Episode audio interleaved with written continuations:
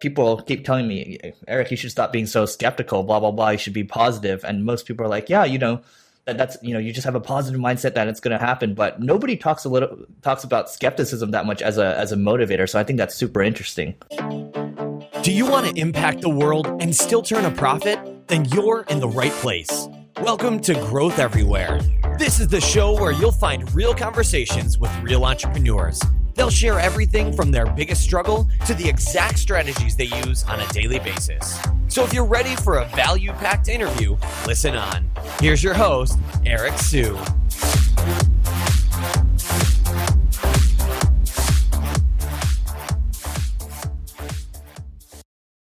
Hey everyone, I just wanted to tell you about a big online event that I'm throwing on Tuesday, July 28th to August 2nd. It's called the Growth Summit and it includes some of the top minds in digital marketing and sales, such as Neil Patel, Hiten Shah, Brian Balfour from HubSpot, Oli Gardner from Unbounce, and much, much more. The amount of knowledge that is going to be dropped during this event is priceless. And here's the kicker. It's free. And we're also giving away a free resource called 29 Growth Hacking Wins by Matan Griffel and Growth Everywhere. So go to growtheverywhere.com slash summit. Once again, that's growtheverywhere.com slash summit to register now to lock in your seat and prepare for an incredible event. Hello, everyone, and welcome to this edition of Growth Everywhere, where we interview entrepreneurs and bring you business and personal growth tips. Today we have, I'm, I'm going to totally butcher this. Uh, we have Adam Fleischman. Is that correct? Yep. All right, Adam Fleischman, who's a self-taught food innovator and entrepreneur who's known for founding Umami Burger, which I love, and also 800 Degrees Pizza, which I also love. Um, he's on Fast Company's list of 100 most creative people in business and National Restaurant News power list of the 50 most powerful people in food service. Adam, how are you doing today? I'm doing great. How are you? Doing great as well. Thanks for being on the show. So, I guess to kick things off, why don't you tell us about your background and how it led up to you know where you are now? Sure. Um, my background is um, in the liberal arts world, so um, that's what I studied, and came out to LA about 15 years ago, and you know worked different jobs to try and figure out what I wanted to do. Worked in finance, which I liked. Um, but wasn't passionate about the product. Um, and then got into the wine business for about five, six years, um, doing wine bars, tasting wine, importing wine, um, selling wine on a retail basis. And really, that's where I got into the whole um, taste and palate sort of study that I'm deeply involved in. Got it. Okay. So the company right now, correct me if I'm wrong, this is Advantage Partners, is that right? Yeah, Advantage is sort of an incubator for new restaurant brands. That's what we're we're running now. Uh, Umami and 800, which are already you know successful brands, are run by their own autonomous sort of management at this point. Got it. Okay. Now, just to get give the audience an idea of the scope and size of Umami Burger and 800 Degrees, I mean, how how are those doing in terms of revenues?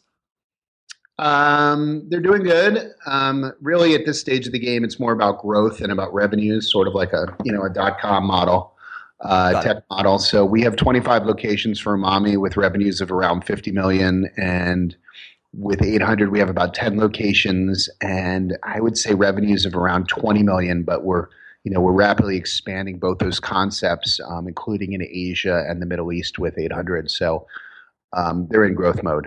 Cool, uh, love that. Um, the uh, I think 800 degrees is super interesting because it, it, you know reminds me of Chipotle a lot. So can you explain a little bit to the audience what 800 degrees is all about sure. and kind of how you came up with it? Yep. So obviously we saw Chipotle, we saw Subway before that, where it's you walk down a line and, and create your own meal, which people really like. Uh, the problem with that is in the execution. You know, people weren't thrilled about the food at Subway, and uh, they wanted something unique. And what we came up with was in Italy, they cooked uh, pizzas in wood burning ovens, Neapolitan style, which didn't exist in LA when we started it, by the way. So we were the really the first ones to kind of revive that uh, style.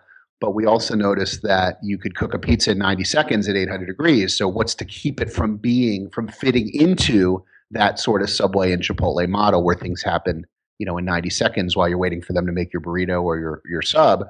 We just subbed in you know, really high quality wood burning pizza that's completely made by hand from scratch. Which, if you guys know Subway and Chipotle, they're not they're not making anything by hand there.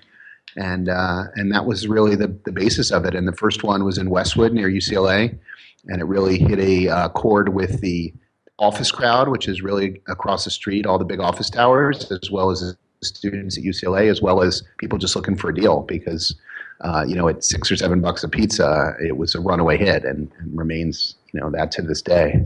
Yeah, I, I, think from a customer's perspective, I mean, you know, you know, when you go up there, it's super quick. I mean, first of all, like you know, you go straight down the line like you would at. I, I think it would even be faster than Chipotle, in, in my opinion. But um, the yeah. ingredients itself, I mean, super high quality, and I think it really tops everything else. So I think, I mean, this kind of leads to my next question. You know, when I look at Umami Burger and I look at 800 degrees, I think you know really high quality food.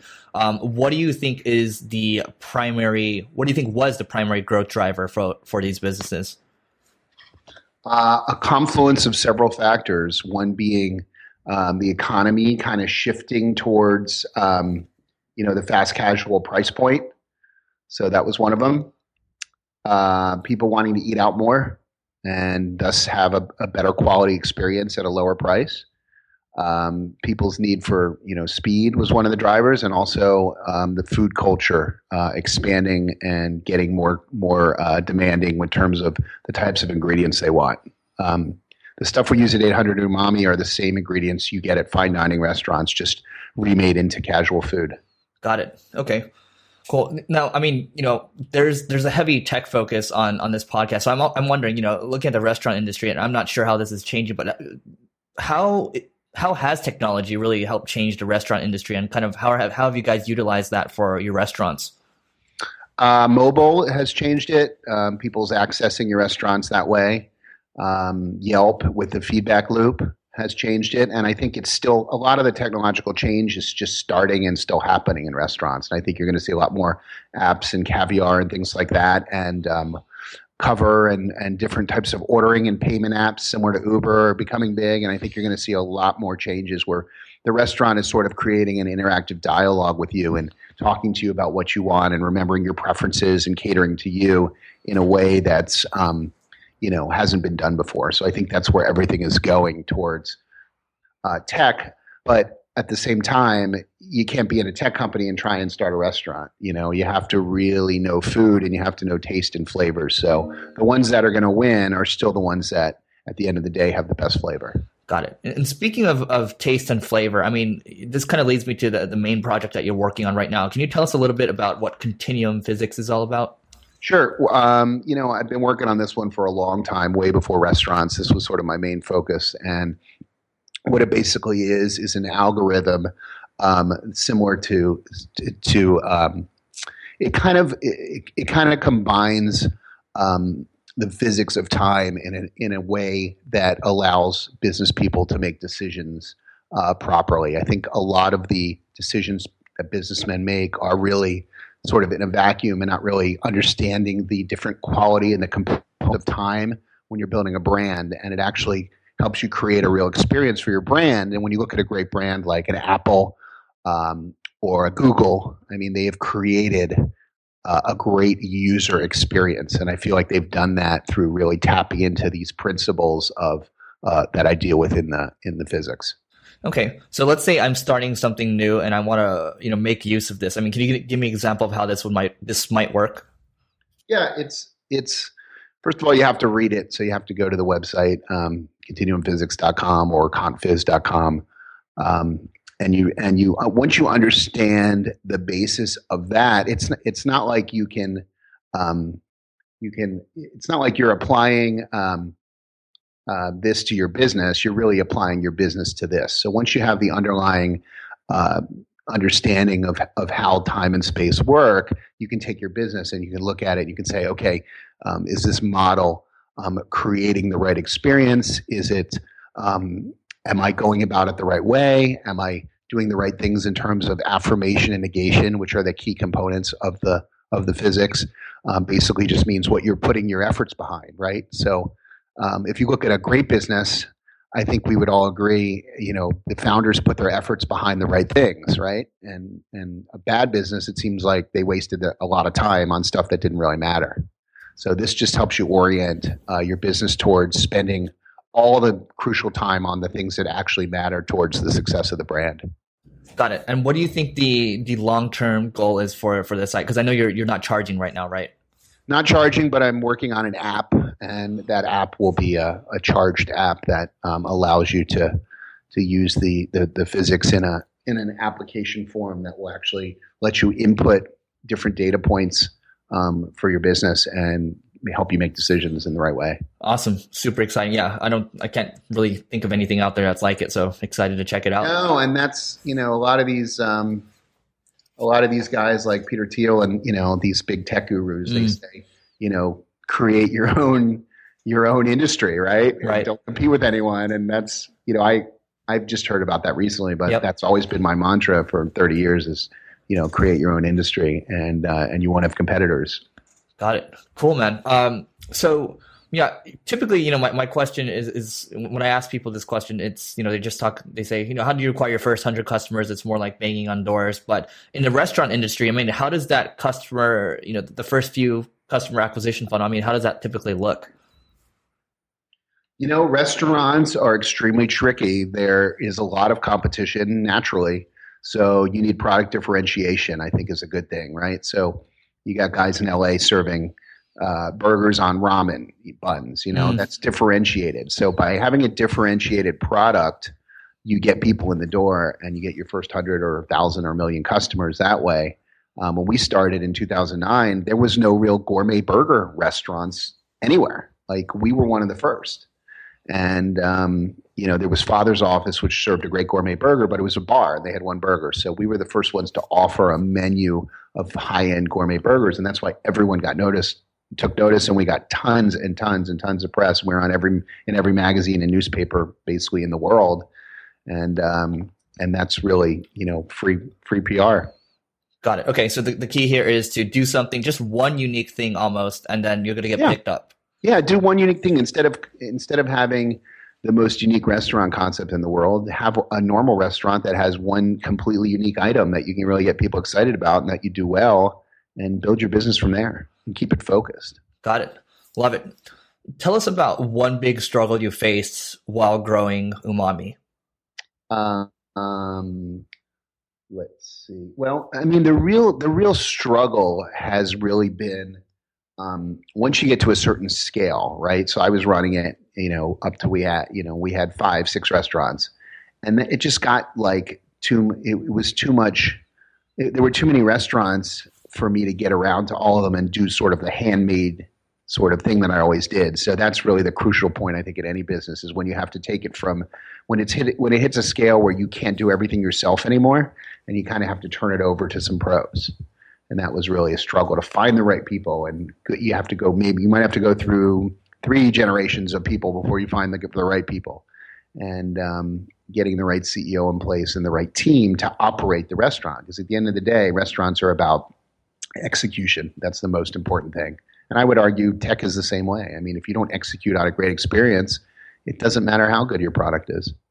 Got it. Now, I, I think you know when i mean when you have to operate a bunch of chains i mean it's it becomes harder to find you know the exact right you know the exact cultural fit right? Just because there's so many of them. So is there any anything in specific that you guys do um, in the restaurant industry to find you know th- this talent? You uh, there's nothing you can do except hope that the talent comes to you by building a good brand and you get people that want to work there because you know you could get people and they're just not going to be the right people and you're going to be end up cycling through this sort of you know personnel. Um, but if you have a good brand hopefully you attract the ceo and the operations teams that are very passionate about your brand itself and they come to you. So but the first step is to build a great brand.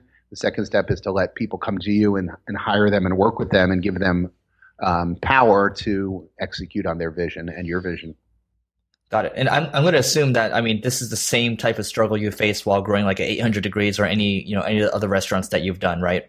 Yeah, we've done them all the same model where we, we run them ourselves at the beginning. I mean, there are other people that start one and then they immediately franchise it or sell it. Mm-hmm. Um, we didn't do that. We still own our stuff, but I think down the road we're going to investigate the franchise model and starting one and then having you know people run them themselves so that we can you know, expand quicker and ha- instead of having 25 umamis, I mean, some restaurants have a thousand because they did it, you know, in the in the franchise model where, where people buy restaurants and and license your intellectual property for that. Great. You know, I, I was going to center the, this next question around umami, but I, I, think it makes sense to just broaden it just because you've done so many restaurants. So, you know, can you tell us about just one time where any of your companies was on the brink of failure? Um, yeah, I mean, all of them have been. I mean, you really start and and you're you're starting one customer at a time, and you never know if people are going to show up, and people are fickle, and you don't know if you're going to maintain. So, when we first started Umami, I mean, the first two months were incredibly scary, and we didn't think we were going to succeed, and people weren't coming in, and then by month three, it, it had taken off. So, um, there's, I think, there's a constant paranoia in the restaurant business of failure. And you're only really, they say you're only really as good as your last service, you know, your last shift. So I think everyone's paranoid and everyone's thinking about failure more than success. And I think the guys that are successful um, are negating the con, you know, via the physics, they're negating the concept of success, right? So negation is the uh, the key to that. Okay. So I, I, I was just to say, it seems like you have the the Midas touch. So I guess can you can you dive into the the negation portion more? Sure. So you know, there's there's affirming something, which is putting your will behind it. There's negating it, which are, which is the opposite, is is putting not putting your will behind it. And I think everyone's like rah rah rah, go go go, cheerleader for my business, this and that, and they're just affirming, affirming, affirming. Whereas I started in a negationary perspective, where you start and you're you're just thinking about i mean you're still doing the work obviously but your mindset isn't one of affirming your business. It's actually one of skepticism and one of you know uh, almost like a controlled pessimism um, but still uh, fused with the action that it requires to do it. So um, cross negation and sort of affirming and negating together. So you're affirming the the temporal side of your business which is going to work every day uh, doing what needs to be done you know, working in the moment, dealing with people, dealing with customers, being present, but at the same time, um, you're negating the the overall essential value of your brand, your your brand concept,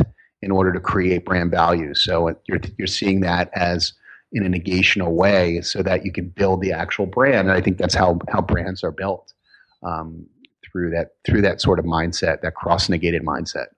Yeah, I mean, you know, obviously the restaurant industry is really tough and you've made it work so many times. I mean, if you had one piece of advice to give to, to somebody starting out, what would it be?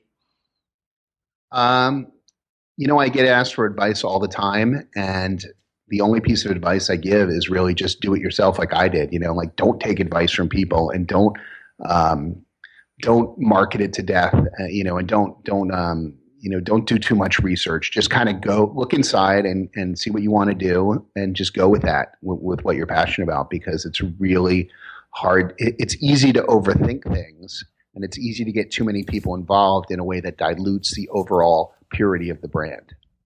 Makes sense. So i mean going back to the the, the midas touch portion i mean you, you know you've made these things happen right? So do you think it's it's more of a more of the you know almost you can almost say stubbornness to go through it and almost you know being a little scared at the same time that kind of kind of got you to where you are? Uh, yeah. I mean it's it's been just following um, the the guidelines of the physics to a t has gotten me where i am. I mean that's the only thing that i do and i just do it consistently and it works. So um, you know it's all about finding out what works and doing that repeatedly right? I mean these serial entrepreneurs in tech that just have one hit after the next. I mean, they they're pretty amazing to me because uh, you know talk about Midas touch. It's like you think about these guys; they've started multiple you know billion or multi-million dollar businesses. I mean, why do some people? How can some people do that and other people can't even get a job for fifty grand a year? You know, they're they're they have the negationary mindset that is so important. The cross negation that's so important to success. That's ins- yeah. That's the first time I've heard of that because most people, um, and, and I actually totally agree with that because that's the the mindset I typically come from. But people keep telling me, Eric, you should stop being so skeptical. Blah blah blah. You should be positive. And most people are like, yeah, you know, that that's you know, you just have a positive mindset that it's going to happen. But nobody talks a little talks about skepticism that much as a as a motivator. So I think that's super interesting. Yep, it's extremely important. Um, you look at these guys. I mean, you look at a guy like Peter Thiel. I mean, he's a billionaire, but he has his game face on. He's not sitting around smoking a cigar. You know, he's looking for the next thing, right? Mm-hmm. And that's negation. That's negation of A and affirmation of D, which is being in the moment, affirming time. You know, listening to pitches, starting businesses. That's the affirm. That's the affirmation side.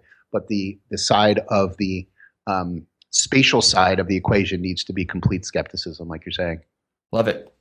So if you could turn it around, I mean, let's say you're 25 years, let's say you're 25 years old, you know, what would you go back around and, and change?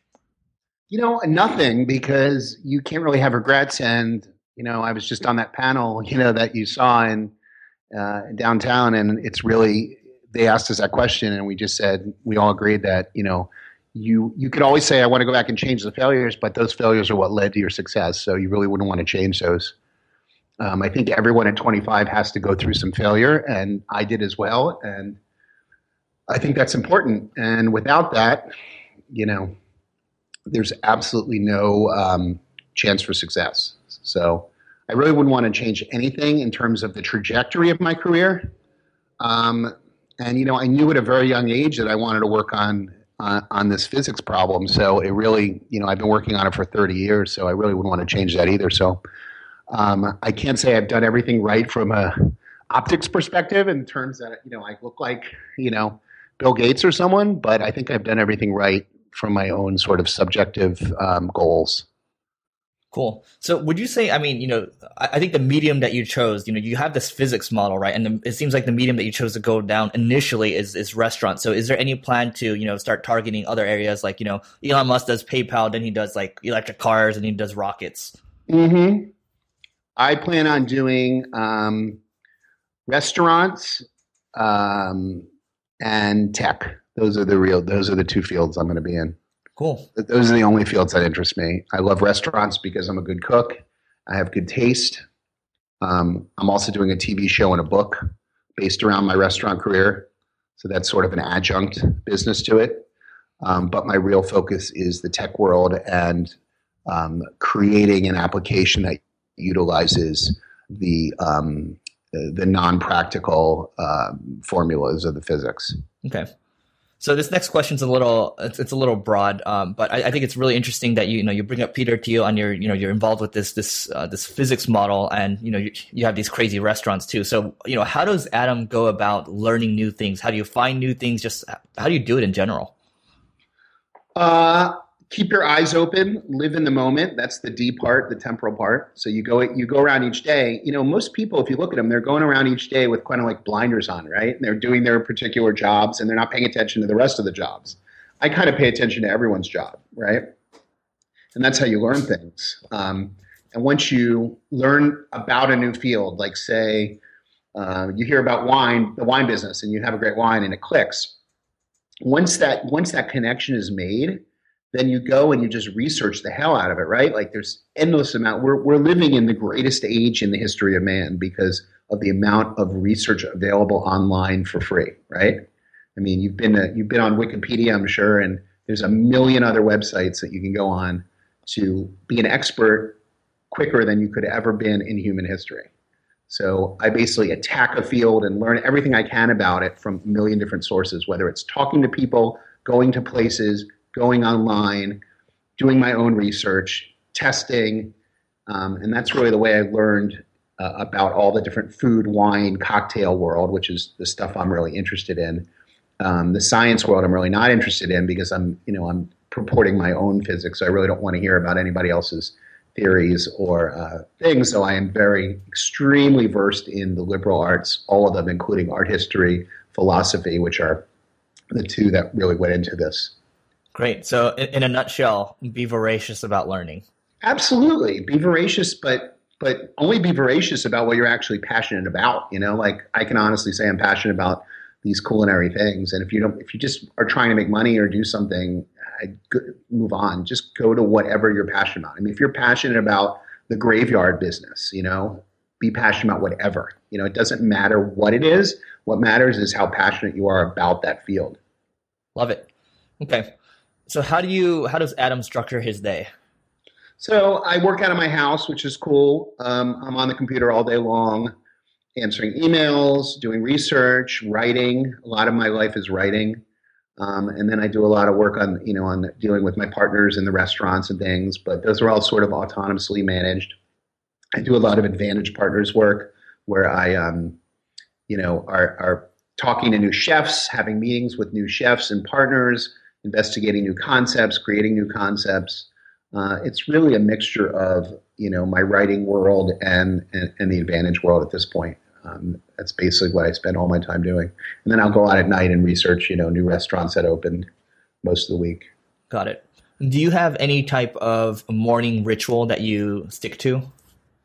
I'm pretty. Uh, I'm pretty OCD. I mean, everything is kind of in its place in my in my house. So I wake up and do the same kind of ritual every day, not because uh, I, am forced to, just because I it, it helps me organize my day. So I'll wake up and, you know, go online and do my, my emails and stuff. And then I'll start my day and, you know, have coffee and do things the same way generally every day so that I can get the most out of a day. And, and really, I, I try to work very, very fast so that I can get a lot done. Cool. Is it more, you know, work as fast as you can, you know, you'll make mistakes along the way, that's fine, and you can come yep. back to it? Okay. Yeah, work as fast as you can, learn from your mistakes, and um, definitely work on the things that need working on and, and manage your time wisely so that you're really working on things that are adding to the value of your business.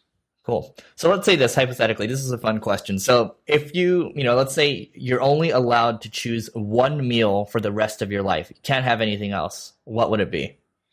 For me, it would be pizza. I think pizza is my favorite food. It just, it's that combination of three simple things that add up to more than the sum of its parts, and it really gets me excited. So I would say wood burning Neapolitan pizza. Okay. What's one productivity hack you can share with the audience? productivity hack. Oh God, I don't really know. I mean, I try to I try to spend very little time on the administrative side of things. So I know a lot of people, um, you know, outsource all their um, all their appointments and things and arrangements, but I, I, try not to waste a lot of time with that. So I like to just schedule my appointments and do things myself and, and let assistants work on, on other stuff that I feel is more valuable. So um, keeping track of your own schedule, I think is, um, it's, it's really important to kind of tie the time. I mean, let's say you have 10 hours a day to work, right? You want to tie that all together into some uh, package of of usefulness and getting and moving the, the, the, ball forward a little bit. So I feel like by controlling my own schedule rather than letting other people book things for me, um, it allows me to keep that that focus in mind. Yeah, I, I, totally agree with that. I mean, you know, having um, assistants in the past booking for you, sometimes like you know you get these surprises out of nowhere, um, and you feel like a loss of control. So I, I agree with that. Yeah, I mean, people are booking things and they may be legitimate things, but you also need to be in control of your time, right? And if you're if you're outsourcing the control of your time to the point where you're so busy, you're going to feel like you're losing productivity. I think over time and losing focus. Right. Okay. Uh, last question. What's or second to last question actually? What's one must-read book you'd recommend to everyone? Uh, the must read book would be my my physics book online. I mean, I can't imagine a more important book uh, that's ever been out there. I mean, um, not to you know, not to. to no, no, no, no. I, I, hear you. I mean, that's why I wrote it, right? Because right. I feel like I feel like it's the most important book that's been written. So um, I would say. Uh, if you want to, re- if you want to learn about reality, read that. If you want to read, learn about life, read the, the works of Shakespeare, my favorite author. Um, those two would be extremely important for a, a well-rounded person. Awesome. I think what I'll have to do is read your book and then have you on for another interview sometime in the future. But um, what's the best way for people to find you online? Uh, Facebook or um, um, just email directly. Cool. Perfect, man. Adam, this if you go to the actually, I'm sorry, if you go to the sure. Continuum Physics website, mm-hmm. there's a form to get in, to ask questions and get in contact with us there. Perfect. That sounds awesome. I think there's just so much more to dive into on the continuum physics side of things. Um, but Adam, thanks so much for doing this. Um, everyone, make sure if you're in the LA area that you check out Umami Burger and 800 Degrees. If not, you're missing out. Thanks for having me. Hey everyone, I just wanted to tell you about a big online event that I'm throwing on Tuesday, July 28th to August 2nd. It's called the Growth Summit and it includes some of the top minds in digital marketing and sales, such as Neil Patel, Hiten Shah, Brian Balfour from HubSpot, Oli Gardner from Unbounce, and much, much more. The amount of knowledge that is going to be dropped during this event is priceless. And here's the kicker. It's free. And we're also giving away a free resource called 29 Growth Hacking Wins by Mattan Griffel and Growth Everywhere. So go to growtheverywhere.com slash summit. Once again, that's growtheverywhere.com slash summit to register now to lock in your seat and prepare for an incredible event. Thanks for listening to this episode of Growth Everywhere. If you loved what you heard, be sure to head back to growtheverywhere.com for today's show notes and a ton of additional resources. But before you go, hit the subscribe button to avoid missing out on next week's value packed interview. Enjoy the rest of your week and remember to take action and continue growing.